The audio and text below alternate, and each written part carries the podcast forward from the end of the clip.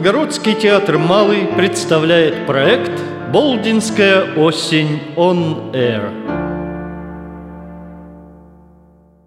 Александр Пушкин. Домик в Коломне. Четырехстопный ямб мне надоел. Им пишет всякий. Мальчикам забаву пора бы его оставить. Я хотел давным-давно приняться за октаву. А в самом деле, я бы совладел с тройным созвучием, пущусь на славу. Ведь рифмы запросто со мной живут, две придут сами, третью приведут. А чтобы им путь открыть широкий, вольный, глаголы тотчас им я разрешу.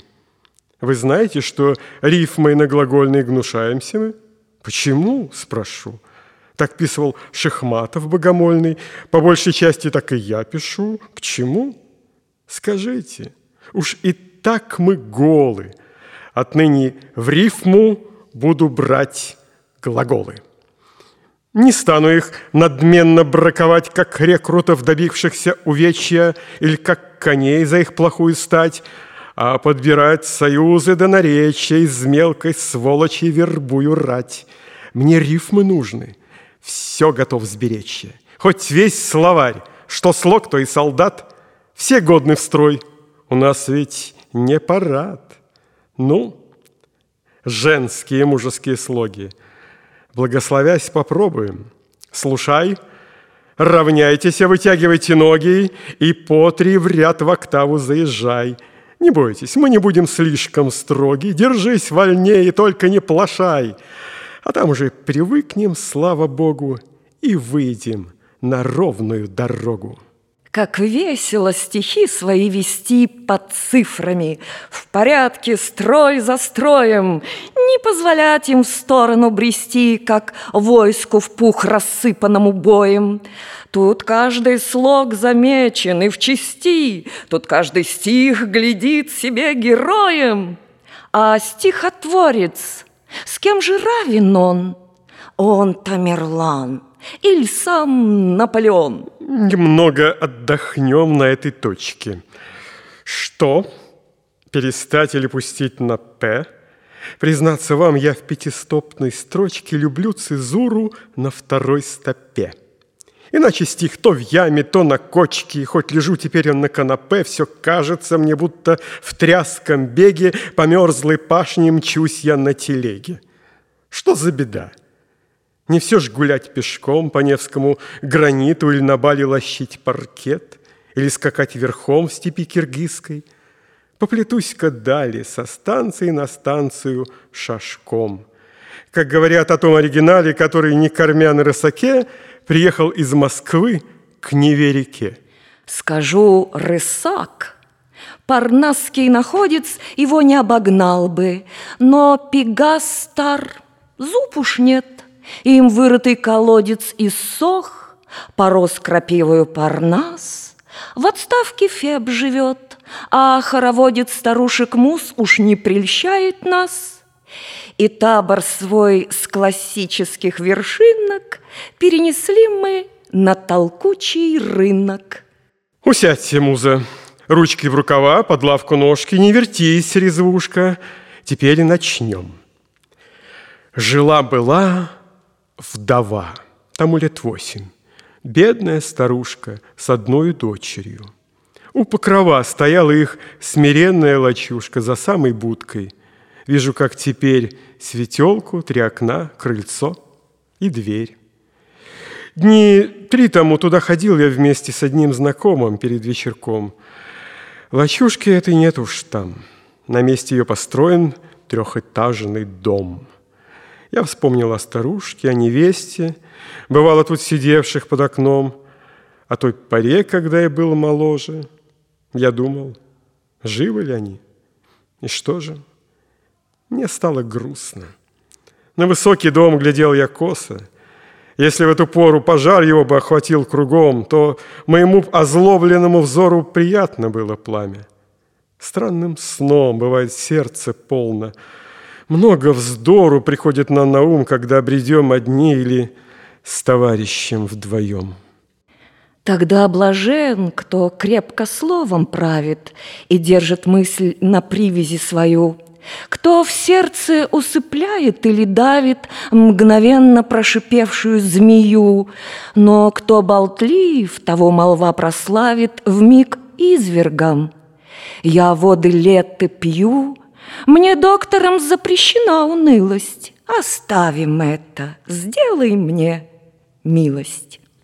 Старушка, я сто крат видал точь-точь в картинах Рембранта такие лица. Носила чепчик и очки. Но дочь была ей-ей, прекрасная девица. Глаза и брови темные, как ночь. Сама бела, нежна, как голубица. В ней вкус был образованный. Она читала сочинения Эмина. Играть умела также на гитаре и пела. Стонет сизый голубок, и выйду ли я, и то, что уж постаре. Все, что у печки в зимний вечерок или скучной осенью при самоваре, или весною, обходя лесок, поет уныло русская девица, как музы наши грустная певица. Фигурно или буквально всей семьей от ямщика до первого поэта мы все поем уныло. Грустный вой – песня русская, известная примета. Начав за здравие, за упокой сведем как раз. Печалью согрета гармония наших мус и дев, но нравится их жалобный напев. Параша так звалась красотка наша, умела мыть и гладить, шить и плесть. Всем домом правила одна параша. Поручено ей было счет и весть, при ней варилась гречневая каша. Сей важный труд ей помогала несть трепуха Фёкла, добрая старуха, давно лишенная чутья и слуха. Старушка-мать бывала под окном, сидела – Днем она чулок вязала, а вечером за маленьким столом раскладывала карты и гадала. Дочь, между тем, весь оббегала дом, То окна, то на дворе мелькала, И кто бы ни проехал или не шел, Всех успевала видеть зоркий пол. Зимою ставни закрывались рано, Но летом до ночи растворено все было в доме. Бледная Диана глядела долго девушке в окно. Без этого ни одного романа не обойдется так, заведено. Бывало, мать давным-давно храпела, а дочка на луну еще смотрела и слушала мяуканье котов по чердакам свиданий знак нескромный, до стражи дальний крик, до бой часов и только. Ночь над мирной Коломной тиха отменно. Редко из домов мелькнут две тени, Сердце девы томной ей слышать было можно, Как оно в упругое толкалось полотно. По воскресеньям, летом и зимою вдова ходила с нею к покрову и становилась перед толпою, укрылась налево. Я живу теперь не там, но верную мечтой люблю летать, заснувши наяву в Коломну, к покрову и в воскресенье там слушать русское богослужение. Туда, я помню, ездила всегда графиня, звали, как не помню, право. Она была богата, молода, входила в церковь с шумом, величаво, молилась гордо, где была горда. Бывало, грешен, все гляжу направо, все на нее. Параша перед ней казалась бедной еще бедней – Порой графиня на нее небрежно бросала важный взор свой, но она молилась Богу тихо и прилежно, и не казалась им развлечена. Смирение в ней изображалось нежно. Графиня же была погружена в самой себе, волшебстве моды новой, в своей красе, надменной и суровой. Она казалась хладный идеал тщеславия. Его бы вы в ней узнали. Но сквозь надменность эту я читал иную повесть. Долгие печали, смирение жалоб. В них-то я вникал. Невольный взор они-то привлекали. Но это знать графиня не могла, и верно в список жертв меня внесла. Она страдала, хоть была прекрасна и молода, Хоть жизнь ее текла в роскошной неге, Хоть была подвластна фортуна ей, Хоть мода ей несла свой фимиам, Она была несчастна. Блаженнее сто крат ее была, читатель, Новая знакомка ваша, Простая, добрая моя параша. Коса змеей на гребне роговом, Из-за ушей змеёю кудри русы, Косыночка, крест-накрест или узлом, На тонкой шее восковые бусы. Наряд простой, но пред ее окном Все ж ездили гвардейцы черноусы, И девушка прельщать умела их Без помощи нарядов дорогих. Мишими кто ее был сердцу ближе? Или равно для всех она была душою холодна? Увидим ниже. Пока месть мирно жизнь она вела, Не думая о балах, о Париже, ни о дворе. Хоть при дворе жила ее сестра двоюродная, Вера Ивановна, супруга Гофурьера. Но горе вдруг их посетило дом – Стрепуха, возвратясь из бани жаркой, слегла. Напрасно чаем и вином, и уксусом, и мятною припаркой ее лечили. В ночь пред Рождеством она скончалась. С бедной кухаркой они простились. В тот же день пришли за ней и гроб на Охту отвезли.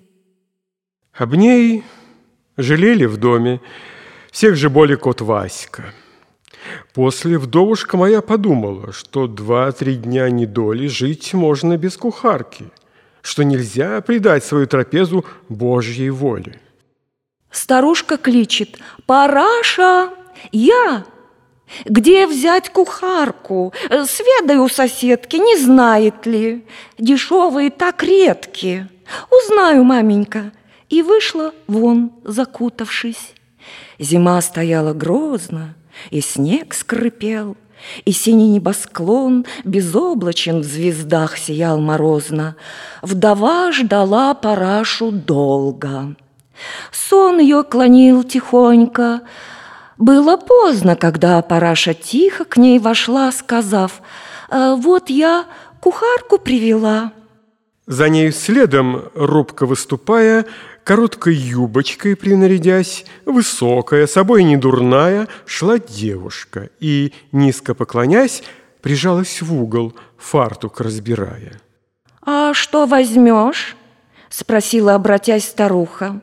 «Все, что будет вам угодно», – сказала та смиренно и свободно. Вдове понравился ее ответ. «А как зовут?» «А Маврой». «Ну, Мавруша, живи у нас». Ты молода, мой свет, гоняй мужчин. Покойница Феклуша служила мне в кухарках десять лет, ни разу долго чести не наруша. А, ходи за мной, за дочерью моей, усердно будь, присчитывать не смей. Проходит день, другой, в кухарке толку довольно мало – то переварит, то пережарит, то с посудой полку уронит, вечно все пересолит. Шить сядет, не умеет взять иголку, ее бронят, она себе молчит. Везде, во всем уж как-нибудь подгадит. Параша бьется, а никак не сладит. Поутру в воскресенье мать и дочь пошли к обедне. Дома лишь осталась Мавруша. Видите ли, у ней всю ночь болели зубы, чуть жива таскалась. Корицы нужно было натолочь, пирожное испечь она собиралась. Ее оставили. Но в церкви вдруг на старую вдову нашел испуг. Она подумала, В Мавруши ловкой зачем к пирожному припала страсть? А, пирожница ей-ей глядит плутовкой. Не вздумала ли она нас обокрасть, да улизнуть? Вот будем мы с обновкой для праздника, ах ти, какая страсть! Так думая, старушка обмирала и, наконец, не вытерпев, сказала, «Э, «Стой тут, параша, я схожу домой, мне что-то страшно». Дочь не разумела, что ей страшно – паперти долой, чуть-чуть моя старушка не слетела, в ней сердце билось, как перед бедой пришла в лачушку, в кухню посмотрела, Мавруши нет. Вдова к себе в покой вошла, и что же? О, Боже, страх какой! Пред зеркальцем параши, чинно сидя, кухарка брилась. Что с моей вдовой? Ах, ах! И шлепнулась. Ее увидя, та в торопях с намыленной щекой через старуху вдовью честь обидя, прыгнула в сени прямо на крыльцо, да ну бежать, закрыв себе лицо. Обедня кончилась. Пришла параша. Что, маменька? Ах, Пашенька моя, Мавруша! Что, что с ней? Кухарка наша, а помнится досель не в силах я за зеркальцем, э, вся в мыле. Воля ваша, мне, право, ничего понять нельзя. Да где ж Мавруша? Ах, она разбойник, она здесь брилась, точно мой покойник. Параша закраснелась или нет, сказать вам не умею. Но Маврушки с тех пор как не было. Простыл и след. Ушла, не взяв уплату ни полушки. И не успев наделать важных бед у красной девушки и у старушки. Кто заступил Маврушу? Признаюсь, не ведаю и кончить тороплюсь. Как? Разве все тут? Шутите? Ей-богу, так вот, куда октавы нас вели. К чему ж такую подняли тревогу?